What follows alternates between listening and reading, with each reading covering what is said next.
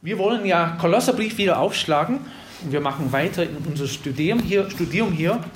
Kolosserbrief Kapitel 1. Wir haben ja jetzt die dritte Predigt in dieser Reihe. Wir haben ein bisschen Hintergrundsachen angeschaut. Wir haben das letzte Mal auch die Einleitung angeschaut, die Begrüßungen auch von Paulus, wie er typisch seine äh, Briefe angefangen hat.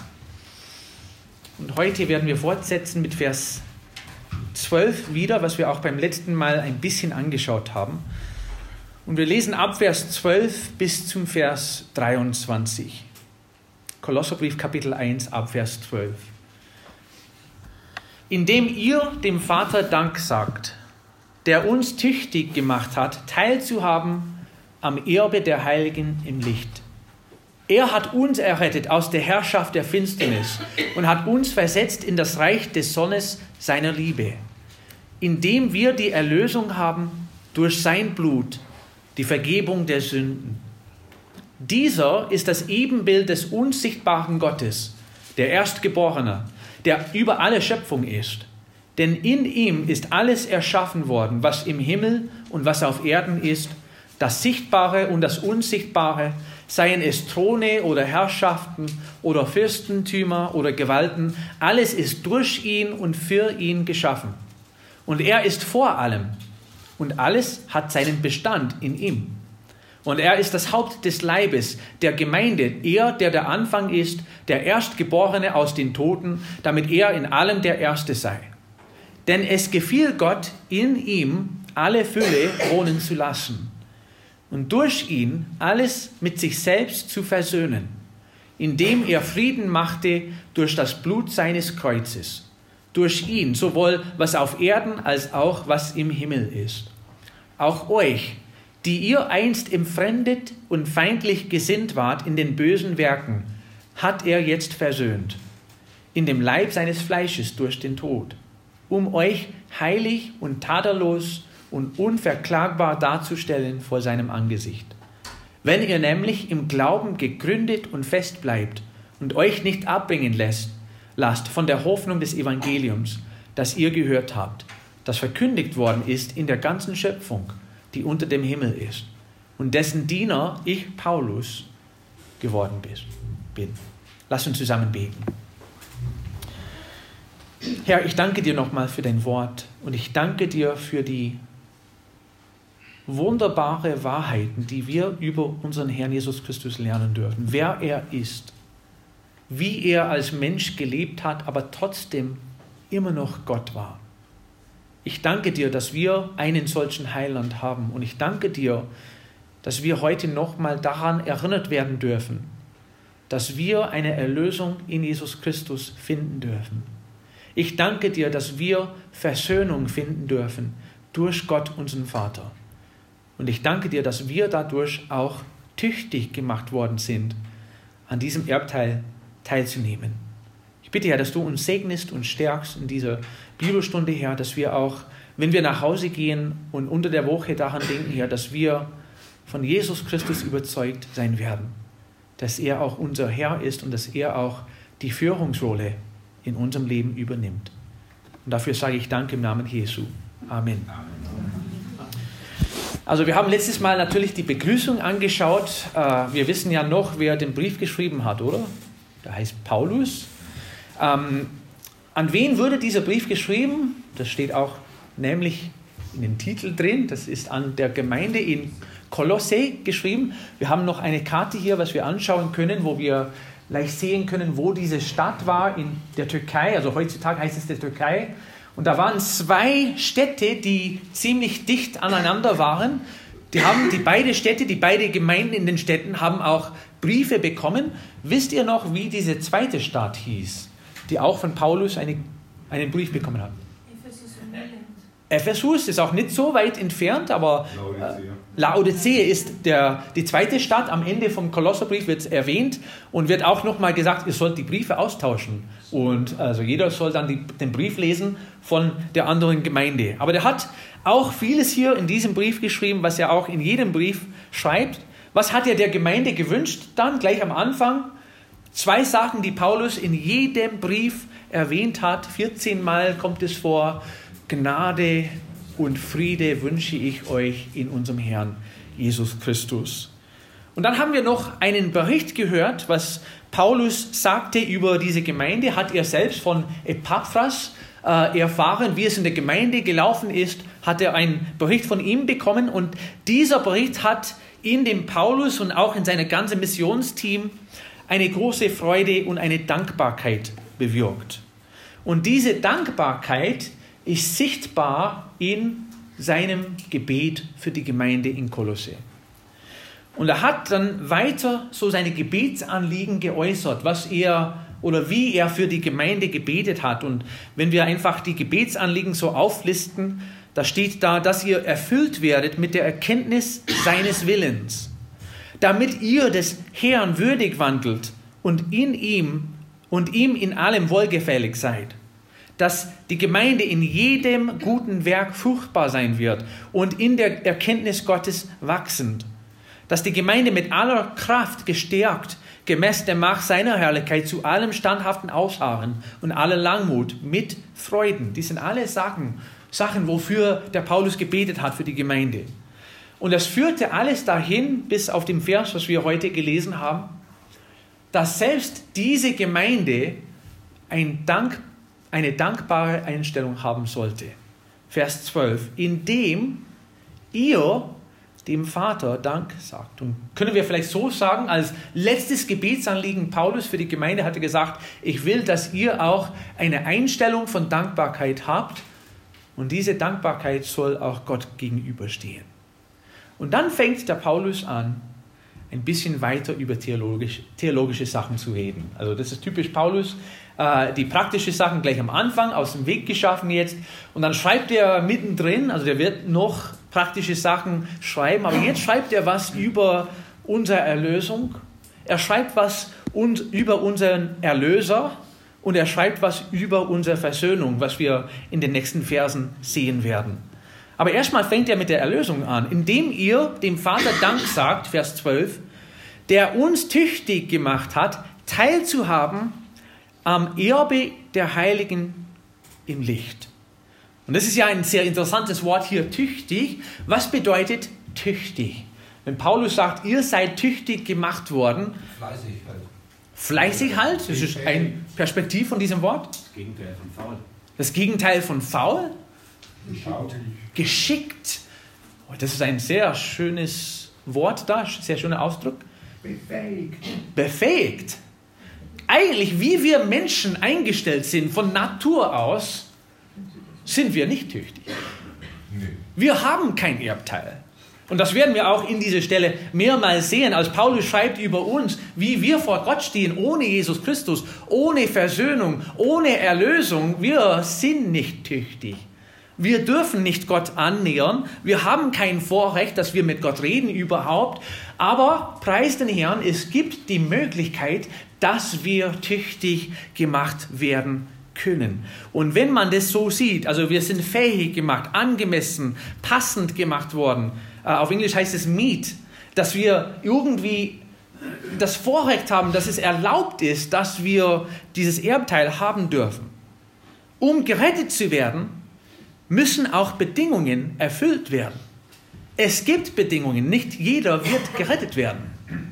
Es gibt Qualifikationen und wir, wie wir auch die ganze Schrift lesen und verstehen, wir schaffen das in unserer eigenen Kraft Überhaupt nicht. Und es steht auch gleich hier in diesem Vers, wer uns tüchtig gemacht hat. Und wer ist es, der uns tüchtig macht? Indem ihr dem Vater Dank sagt, der uns tüchtig gemacht hat. Also wie kommen wir dahin, dass wir auch ein Erbteil mit Jesus Christus haben können. Wie kommen wir dahin, damit wir auch eine Beziehung zu Gott führen können? Gott muss uns tüchtig machen und das schaffen wir niemals aus unserer eigenen Kraft. Es gibt ja viele Schriften, die davon reden. Epheser 2, 8 und 9 haben wir schon mal auswendig gelernt mit der Gemeinde. Denn aus Gnade seid ihr errettet durch den Glauben und das nicht aus euch. Gottes Gabe ist es, nicht aus Werken, damit niemand sich rühme. Also wir schaffen es nie in unserer eigenen Kraft, uns tüchtig zu machen, damit wir vor Gott stehen können. In Römer Kapitel 8, Vers 33 hat Paulus mal geschrieben, wer will gegen die Auserwählten Gottes Anklage erheben? Und dann kommt der nächste Satz, Gott ist es doch, der rechtfertigt. Es ist ein Werk Gnade in unserem Leben, aber diese Gnade kommt von Gott allein. Es ist ein Werk Gottes in unserem Leben, dass wir eine Beziehung zu Gott überhaupt führen können oder mit Gott führen können. Und manche meinen, okay, ja, Gott macht diesen ersten Schritt, aber den Rest muss ich machen. Um dass ich gerettet bleiben kann, muss ich selbst auf dieser richtigen Schiene bleiben. Und wenn man die Schrift liest, geht es auch nicht. Paulus hat in Philipper Kapitel 2, Vers 13 geschrieben, denn Gott ist es, der in euch sowohl das Wollen als auch das Vollbringen wirkt, nach seinem Wohlgefallen. Wer rettet uns? Wer macht uns tüchtig? Diese Arbeit macht Gott in unserem Leben. Wer hält uns gerettet, damit wir am Heil bleiben? Gott macht auch diese Arbeit in unserem Leben. Es ist nur Gnade, das ist nur eine Arbeit, die Gott in uns machen kann. Gott ist es, nicht wir selbst. Und diese Erlösung ist in Gott zu finden. Und dann schreibt er in Vers 13, er gibt uns nochmal ein Bild. Also wir haben schon mal erfahren, wer Fernseher schaut, sieht, sieht man manchmal Werbungen, wie man Gewicht verlieren will, wie, wie man abnehmen will. Ich weiß nicht, wie die deutsche Werbungen sind. Ich schaue nicht so viel deutsche Fernseher, aber ich weiß, die amerikanische Werbungen, die sind manchmal witzig. Da hast du immer zwei Bilder, oder? Einmal vorher und wie schauen die Menschen aus? Also dick. Die schauen immer traurig aus. Also die lächeln nie in den Bildern, oder? Die stehen einfach so da. So mit Bauch raus. Ich versuche das mal. Und dann sieht man ein zweites Bild, wo die ganz glücklich ausschauen. Und es ist komplett anders. Vorher, nachher, before and after. Das ist ganz normal in der Werbung. Also hier ist keine Werbung, aber der Paulus schreibt, wie das vorher war und wie das auch nachher gemacht wurde. Das ganze Lebens eines Christs kann so beschrieben werden. Und wir lesen Vers 13. Er hat uns errettet. Wer? Gott, der Vater, hat uns errettet aus der Herrschaft der Finsternis. Und er hat uns versetzt in das Reich des Sonnes seiner Liebe, indem wir die Erlösung haben durch sein Blut, die Vergebung der Sünden. Also Gott hat was getan in unserem Leben. Und manchmal habe ich das Gefühl, dass wir meinen, ja, das war nur eine Entscheidung, die ich getroffen habe und dann führe ich mein Leben ganz normal weiter. Aber Gott macht alles neu in deinem Leben. Wenn Jesus Christus dein Heiland ist, wenn Jesus Christus dein Erlöser ist, heißt es, dass Gott dich von innen nach außen komplett verändert hat. Es passiert nicht immer heute auf morgen. Das ist ja ein Prozess, der bei manchen von uns jahrzehntelang dauert manchmal länger. Also wir brauchen Gottes Werk in unserem Leben, aber Gott ändert uns komplett. Und alles, was mal alt war, also wir, wir standen so vorher unter dieser Herrschaft der Finsternis. Das heißt, wir haben diese Welt, wir haben den Widersacher als Herr gehabt in unserem Leben, selbst wo wir das nicht erkannt haben.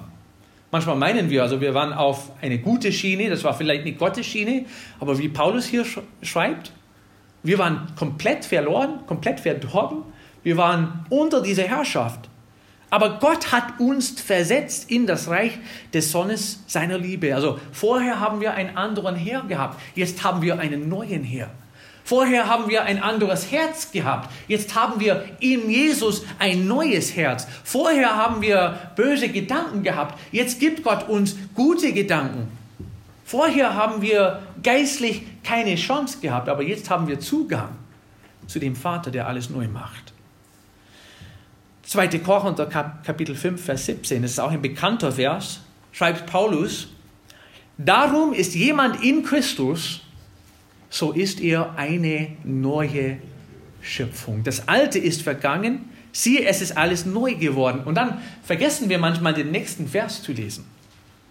Das alles aber kommt von Gott, der uns mit sich selbst versöhnt hat durch Jesus Christus und uns den Dienst der Versöhnung gegeben hat. Gott macht alles neu in unserem Leben, wenn wir zu Jesus kommen und eine Wiedergeburt in Jesus erfahren. Es gibt ein Lied, also jetzt sind die Teenagers nicht da, ich hätte heute um Hilfe gebeten.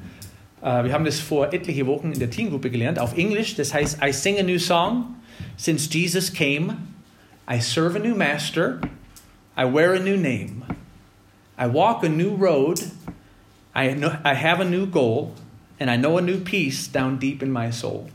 Und das heißt, ich singe ein neues Lied, seitdem Jesus in meinem Leben eingezogen ist. Ich diene einen neuen Herrn, ich trage einen neuen Namen, ich gehe auf einen neuen Weg, ich habe ein neues Ziel und ich kenne einen neuen Frieden, seitdem Jesus da ist. Tief in meiner Seele. Jungs, wollt ihr singen? Glaube ich hier nicht. Okay, vielleicht, vielleicht beim nächsten Gottesdienst. Aber das tut Gott alles in unserem Leben. Vorher gab es vielleicht Glück im Leben, aber jetzt gibt es eine tiefe Freude im Leben. Vorher haben wir vielleicht Ruhe gehabt im Leben, aber jetzt haben wir einen tiefen Frieden im Leben. Gott schafft alles neu in unserem Leben. Titus Kapitel 3, Vers 5. Da hat er uns nicht um der Werke der Gerechtigkeit willen, die wir getan hätten, sondern aufgrund seiner Barmherzigkeit errettet durch das Band der Wiedergeburt und durch die Erneuerung des Heiligen Geistes. Diese Erneuerung dürfen wir erfahren, aber das ist ein Werk, was Gott in unserem Leben tun muss. Aber das ist jedem angeboten. Und dann lesen wir weiter von dieser Erlösung. Wie haben wir diese Erlösung?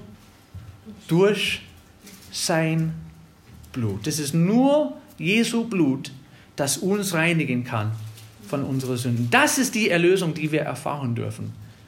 Und wenn wir so weit sind, da haben wir auch ein Bild von davor und danach, wie Gott unser Leben total geändert hat. Aber jetzt schreibt Paulus weiter. Jetzt hat er schon ein bisschen was von der Erlösung geschrieben. Jetzt schreibt er von dem Erlöser. Vers 15 bis 19. Dieser, also jetzt haben wir eine Satzänderung, muss man immer schauen, grammatisch dann, wo sich dieser, dieser dann oder worauf das sich bezieht. Also wer ist hier gemeint? Es bezieht sich natürlich auf Vers 13. Er hat uns errettet aus der Herrschaft der Finsternis und hat uns versetzt in das Reich des Sonnes seiner Liebe. Überspringen wir Vers 14, lesen wir Vers 15. Dieser, der Sohn, ist das Ebenbild des unsichtbaren Gottes, der Erstgeborene der über alle Schöpfung ist. Denn in ihm ist alles erschaffen worden, was im Himmel und was auf Erden ist, das Sichtbare und das Unsichtbare, seien es Throne oder Herrschaften oder Fürstentümer oder Gewalten, alles ist durch ihn und für ihn geschaffen. Und jetzt schreibt Paulus von Jesus seine Identität. Und vielleicht möchte man die, die Frage stellen, warum schreibt Paulus an dieser Gemeinde in Kolosse etwas über die Identität Jesus? Wir könnten vielleicht meinen, die sind ja eine Gemeinde. Die wissen ja, wer Jesus ist. Aber selbstverständlich war nicht jeder überzeugt. Und wenn man die Geschichte anschaut, es gab auch Strömungen von Irrlehre schon damals in Kolosse, die bekämpft werden müssten mit der richtigen Lehre. Und der Paulus will hier feststellen, hey Gemeinde, ich schreibe euch, wer Jesus ist. Ich will ja hundertprozentig sagen, dass Jesus Christus der Sohn Gottes ist und dass ihr diese Wahrheit annimmt, ist mir ganz, ganz wichtig. Also die Frage ist, wer ist er? Ein paar Jahre war das auch so ein Thema im Christentum. Äh, der Chor, der, ich glaube, vor fünf Jahren zu uns gekommen ist, das war das ganze Thema vom Konzert. Wer ist Jesus? Und das ist eigentlich die wichtigste Frage, die wir stellen können. Denn wenn Jesus Christus nicht Gott ist, wenn Jesus Christus nicht derjenige ist, den er gesagt hatte, dann nützt es uns nicht, das zu glauben, was er sagt. Und die Frage ist, wer ist Jesus? Was ist oder wie ist seine Identität? Und es geht hier darum, dieser ist das Ebenbild des unsichtbaren Gottes, der Erstgeborene, der über alle Schöpfung ist. Der ist das Ebenbild Gottes. Und wenn man weiter schaut in der Schrift, gibt es viele Schriftstellen, die uns bestätigen, dass Jesus Christus nicht nur ein Gott ist, nicht so neben Gott steht, sondern dass er selber Gott ist. Er ist der Gottmensch und das haben wir auch zum Teil als Thema gehabt in der Teenstunde am Freitag, dass Jesus Christus Gott ist. Und es ist nicht so die Frage, also wie viel Gott war er, wie viel Mensch war er, der war 100% Gott und 100% Mensch. Der hat ja bestimmte Sachen zur Seite gelegt, damit er auf die Welt kommen dürfen. Aber der ist Fleisch geworden für uns. Aber trotzdem war er Gott. Woher weiß ich das? Da braucht man nicht weit lesen in Johannes Evangelium, Kapitel 1, Vers 1. Am Anfang war das Wort und das Wort war bei Gott und das Wort war Gott. Und mir ist es egal, wie andere Gruppen das übersetzen, auch wenn sie das ändern, ganz leicht. Es gibt eine Gruppe, die ihre eigene Bibelübersetzung gemacht haben, wo da steht, und das Wort war ein Gott. Die haben extra ein Wort da reingefügt. Steht nicht im Text da. Also steht hier, dass das Wort Gott war. Dieses war am Anfang oder im Anfang bei Gott. Es steht in 1 Timotheus Kapitel 3, Vers 16. Und anerkannt, groß ist das Geheimnis der Gottesfurcht. Gott ist geoffenbart worden im Fleisch, gerechtfertigt im Geist, gesehen von den Engeln, verkündigt unter den Heiden, geglaubt in der Welt, aufgenommen in die Herrlichkeit. Wer wurde geoffenbart im Fleisch, gerechtfertigt im Geist, gesehen von den Engeln, verkündet unter den Heiden und geglaubt in der Welt und aufgenommen in der Herrlichkeit? Sagen wir ja, das war Jesus. Der kam in die Welt, der hat für uns gestorben, viele haben das gesehen, die haben ähm, auch bezeugt, dass es Jesus war und er ist aufgenommen in der Herrlichkeit. Viele haben das gesehen. Aber hier in diesem Vers steht, dass Gott das alles gemacht hat. Liebe Gemeinde, Jesus ist Gott. Seine Identität ist festgestellt. Und wir wissen das, weil die Bibel das so klar und deutlich sagt. Der Michael hat am Freitag noch einen Vers gelesen, was mir immer wieder beeindruckt.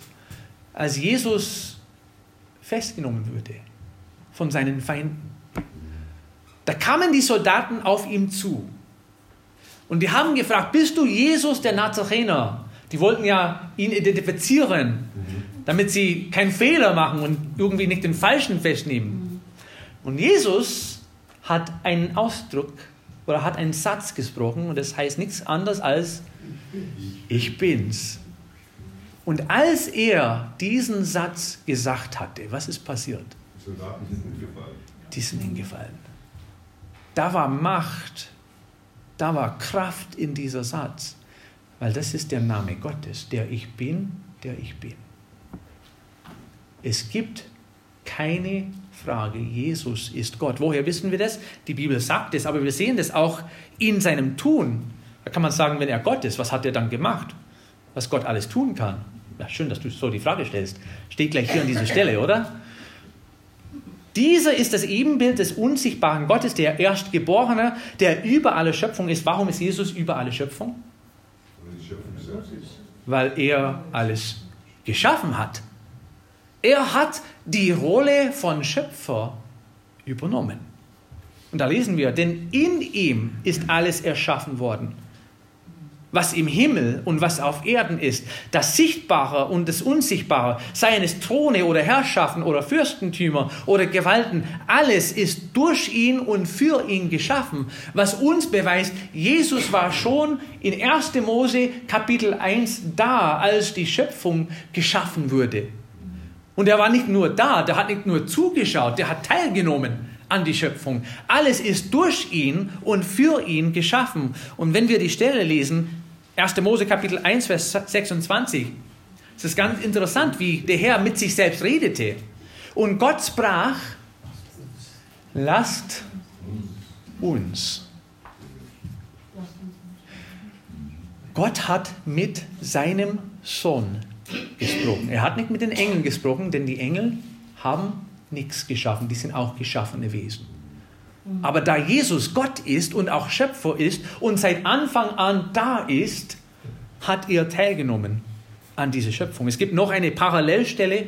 äh, Wir werden im Laufe dieser Zeit auch sehen, es gibt viele Parallelstellen in Kolosser und Epheser. Ich lese halt vor, was aus Epheser Kapitel 3. Mir, dem Allergeringsten unter allen Heiligen, ist diese Gnade gegeben worden, unter den Heiden den unausforschlichen Reichtum des Christus zu verkündigen und alle darüber zu erleuchten, welches die Gemeinschaft ist, die alle Geheimnis, die als Geheimnis von der Ewigkeiten her in Gott verborgen war, der alles erschaffen hat durch Jesus Christus. Damit jetzt den Fürstentümern und Gewalten in den himmlischen Regionen durch die Gemeinde die mannigfaltige Weisheit Gottes bekannt gemacht werde. Und wir sehen wieder hier diese Präpositionen. Ich weiß, wir wollen keine Schulstunde machen, aber Präpositionen sind ganz wichtig. Und hier steht, in ihm, durch ihn, für ihn. In, durch und für Jesus Christus würde alles geschaffen. Was ein Beweis ist, dass er selber Gott war. Und was hat er alles geschaffen? Steht hier im Vers 16. Alles, was im Himmel und was auf Erden ist. Das Sichtbare und das Unsichtbare, seien es Throne oder Herrschaften oder Fürstentümer oder Gewalten. Alles ist von Jesus Christus geschaffen worden. Aber wenn wir Vers 17 weiter anschauen, sehen wir noch einen interessanten Satz. Und er ist vor allem und alles hat seinen Bestand in ihm. Jetzt, ich bin kein Wissenschaftler, ich bin kein Astrophysiker, also wenn du eine Frage zu dieser Stelle hast, vielleicht kannst du Freitag oder Samstag nach Kellheim oder Prun fahren und nach der Stunde mit Markus Blitz ihm fragen, der wird bestimmt viel besser diese Stelle erklären können wie ich. Ah, ja, ob, ob man das denn versteht, das ist die Frage, genau. Ähm, aber wie ich dieser Vers verstehe, also ich, ich, kann nicht sagen genau, wie das aussieht, also Dunkelmaterie, das alles, also es gibt viele Theorien dann, wie Jesus alles zusammenhält mit seinem Wort. Ich sage das nur so einfach, wie ich das verstehe. Würde Jesus aufhören zu existieren, gäbe es keine Schöpfung mehr. Alles hat seinen Bestand in ihm. Und wenn es keinen Jesus gibt, dann gibt es auch keine Schöpfung. Er hält alles zusammen. Hebräer Kapitel 1, Vers 3. Diese ist die Ausstrahlung seiner Herrlichkeit und der Ausdruck seines Wesens und trägt alle Dinge oder hält alles zusammen durch das Wort seiner Kraft. Er hat sich, nachdem er die Reinigung von unseren Sünden durch sich selbst vollbracht hat, zur Rechten der Majestät in der Höhe gesetzt. Es sind ja viele Sachen, die man diskutieren kann in diesem Vers. Aber ich sage es euch halt so. Jesus hat die Welt geschaffen und ohne Jesus Christus gäbe es keine Schöpfung. So wichtig ist unser Herr Jesus Christus. Er hat vorher nur von Erlösung geschrieben und dann hat er gesagt, also wir sind erlöst durch sein Blut und jetzt beschreibt er, was wir in den Herrn Jesus Christus finden können. Er ist Gott, er ist der Schöpfung. Und er beschreibt auch seine Position, Vers 18 und Vers 19. Und er ist das Haupt des Leibes der Gemeinde. Er, der der Anfang ist, der Erstgeborene aus den Toten, damit er in allem der Erste sei, denn es gefiel Gott, in ihm alle Fülle wohnen zu lassen. Wir sehen ja ein paar Worte hier, die Jesus ziemlich weit nach vorne tragen, oder? Was lesen wir? Er ist das Haupt, er ist der Anfang, er ist der Erstgeborene, er ist der Erste. Jesus Christus ist unsere zentrale Figur in der Bibel. Und das alles beschreibt er auch im Rahmen der Gemeinde. Ich bin ziemlich überzeugt von der Ortsgemeinde. Denn diese Allgemeine oder Gesamtgemeinde hat sich noch nicht versammelt. Also das ist eine zukünftige Sache. Leib Christi wird sich erstmal, nachdem Jesus wiederkommt, zusammensitzen und den ersten großen Gottesdienst führen. Also wenn wir von Gemeinde lesen in der Schrift, sollen wir das lieber auf Ortsgemeinde beziehen. Denn das ist die Gemeinde, die jetzt sich in der Welt versammelt hat. Und welche Rolle soll Jesus Christus in der Gemeinde spielen? Das Haupt. Er ist der Einzige, der Gemeinde führen darf. Sagst aber, du bist Pastor. Ja, aber eigentlich habe ich keine Autorität. Jesus Christus ist Haupt der Gemeinde. Ich darf ein bisschen Arbeit machen in der Gemeinde, das ist ein großes Privileg auch. Aber Jesus Christus ist der Erste in der Gemeinde. Er darf führen, er darf regieren. Was er sagt, ist das letzte Wort. Und dieser Satz geht dann auch so weiter, denn es gefiel Gott, in ihm, in Jesus, alle Fülle wohnen zu lassen. Und vielleicht verstehen wir nicht ganz hier, was gemeint ist, aber wenn wir Kolosse 2, Vers 9 anschauen, da steht, denn in ihm, in Jesus Christus, wohnt die ganze Fülle der Gottheit leibhaftig. Falls es noch mal Zweifel gibt, dass Jesus Christus Gott ist, sagte er hier an dieser Stelle, in Jesus Christus wohnt die ganze Fülle der Gottheit leibhaftig. Und dann schreibt er von, unseren, von unserer Versöhnung, Vers 20 bis 23. Und durch ihn, es gefiel Gott, also wenn man das anschließt mit Vers 19, es gefiel Gott, in ihm, in Jesus, alle Fülle wohnen zu lassen und durch ihn, durch Jesus, alles mit sich selbst zu versöhnen indem er Frieden machte durch das Blut seines Kreuzes. Durch ihn, sowohl was auf Erden als auch was im Himmel ist. Auch euch, die ihr einst entfremdet und feindlich gesinnt wart in den bösen Werken, hat er jetzt versöhnt. Und jetzt haben wir ein tolles Thema. Versöhnung. Erstmal haben wir Erlösung gehabt. Wir sind gekauft von Jesus. Also er hat es, den Preis bezahlt, damit wir ewiges Leben in Jesus Christus haben können. Und jetzt schreibt er von Versöhnung. Das ist ein anderes Konzept. Was braucht man oder was muss unbedingt davor sein, damit es Versöhnung gibt? Es muss irgendwo ein Problem sein, oder? Es muss irgendwo eine Störung sein, um dass es Versöhnung geben kann. Und wenn wir unsere Beziehung zu Gott anschauen, sehen wir, dass es mächtige Probleme gab. Und die sind auch keine Probleme, die von Gott verursacht wurden. Die sind Probleme, die von wir Menschen verursacht wurden. Und deswegen brauchen wir auch eine Versöhnung. Versöhnung ist die Aussöhnung oder die Wiederherstellung der freundschaftlichen Beziehung zwischen Gott und den Menschen, die von Gott allein ausgeht, aber allen Menschen angeboten wird. Diese wird aber erst persönlich wirksam durch den Glauben und die persönliche Annahme des stellvertretenden Sühnestodes Jesu Christi zur Vergebung der Sünden. Und die reine Tatsache, dass es eine Versöhnung gibt, spricht dafür, dass es vorher ein Problem gegeben hat. Und Gott hat dieses Problem gesehen. Wie gehen wir als Menschen mit Versöhnung um? Ab und zu brauchen wir auch in unseren menschlichen Beziehungen Versöhnung zu erfahren. Und leider habe ich das öfters gesehen, das ist nicht so leicht. Manchmal, in dem normalen Fall, warten wir, bis der andere einen Schritt macht.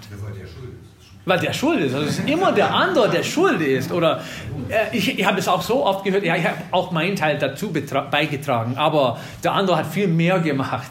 Also auch wo wir ein bisschen zugeben, dass wir ein bisschen was Falsches gemacht haben. Aber überleg mal, wie Gott mit Versöhnung umgegeben, umgegangen ist. Was hat Gott gemacht, um diese Trennung zwischen Gott und Mensch zu verursachen? Überhaupt nichts. Also ich kenne diese Geschichte von einem Ehepaar, die waren jahrelang, jahrzehntelang verheiratet, die haben immer das gleiche Auto gehabt und ich weiß nicht, ob das so in Deutschland war. Früher hatten wir auch so ein Auto mit ein, ein Bank vorne, also nicht nur zwei Sitze, sondern ein Bank vorne. Und als wir frisch verheiratet waren, das war ein altes Auto, das war so ein altes Klump, aber ich habe das Auto geliebt, weil, ihr wisst ja, oder?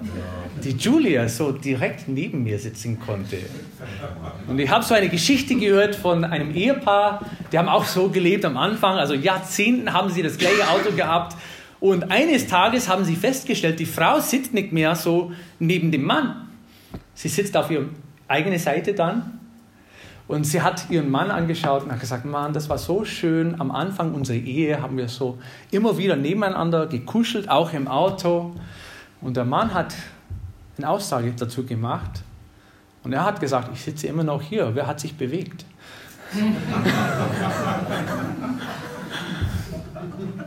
Und so ist es in der Beziehung zu Gott. Also Gott ist treu. Wir haben das Lied gesungen. Gott ändert sich nicht.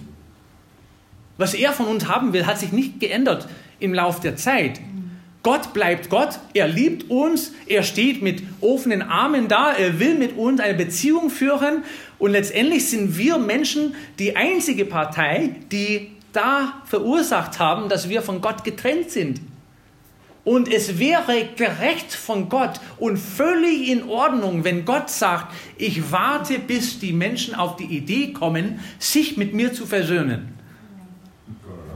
Aber das hat er nicht gemacht, weil er gewusst hat, wie wir sind von Natur aus. Das hätten wir niemals gemacht. Manche Menschen versuchen schon wieder in dieser Richtung zu arbeiten, aber das hat mit dem Heil überhaupt nichts zu tun. Gott hat gesagt, ich biete Versöhnung an in meinem Sohn Jesus Christus. Ich mache diesen ersten Schritt, ohne dass ich warte, dass ihr euch bewegt. Das ist göttliche Versöhnung. Auch euch, die ihr einst entfremdet und feindlich gesinnt wart in den bösen Werken, hat er jetzt versöhnt. Und es gibt nichts Schwieriges, Schwierigeres im Leben, als mit den Feinden Versöhnung anzufangen. Aber Gott hat das gemacht in dem Leib seines Fleisches durch den Tod, um euch heilig und tadellos und unverklagbar darzustellen vor seinem Angesicht. Wir haben wieder ein Vorher- und Nachher-Bild. Wie war das vorher? Wir waren mit Gott entfremdet, wir waren verfeindet Gott gegenüber, aber jetzt durch Gottes Versöhnung in unserem Leben hat er Frieden geschaffen. Wenn ihr nämlich im Glauben gegründet und fest bleibt und euch nicht abbringen lässt von der Hoffnung des Evangeliums, das ihr gehört habt, das verkündigt worden ist in der ganzen Schöpfung, die unter dem Himmel ist und dessen Diener ich Paulus geworden bin. Wir haben eine große Hoffnung und wir kommen nur an diese Hoffnung dran durch die Erlösung durch Jesus Christi sein Blut. Durch die Versöhnung, die von Gott ausgeht und die das möglich macht, dass wir wieder in eine richtige Beziehung zu Gott stehen können. Und wenn wir das hören und wenn wir das glauben und wenn wir Gott Ja sagen, dann hält er uns auch fest und zieht er auch die Sache in unserem Leben durch. Und wir dürfen auf diese Art und Weise weiter mit dem Herrn gehen. Der Paulus will jetzt ein bisschen von seinem Dienst schreiben. Das schauen wir in zwei Wochen wieder an, wenn ich wieder da bin. Aber schön ist zu sehen, dass Paulus immer wieder theologische Wahrheiten gibt, die uns auch gleichzeitig praktisch sind, die wir auch in unserem Alltag gebrauchen können. Lasst uns zusammen beten.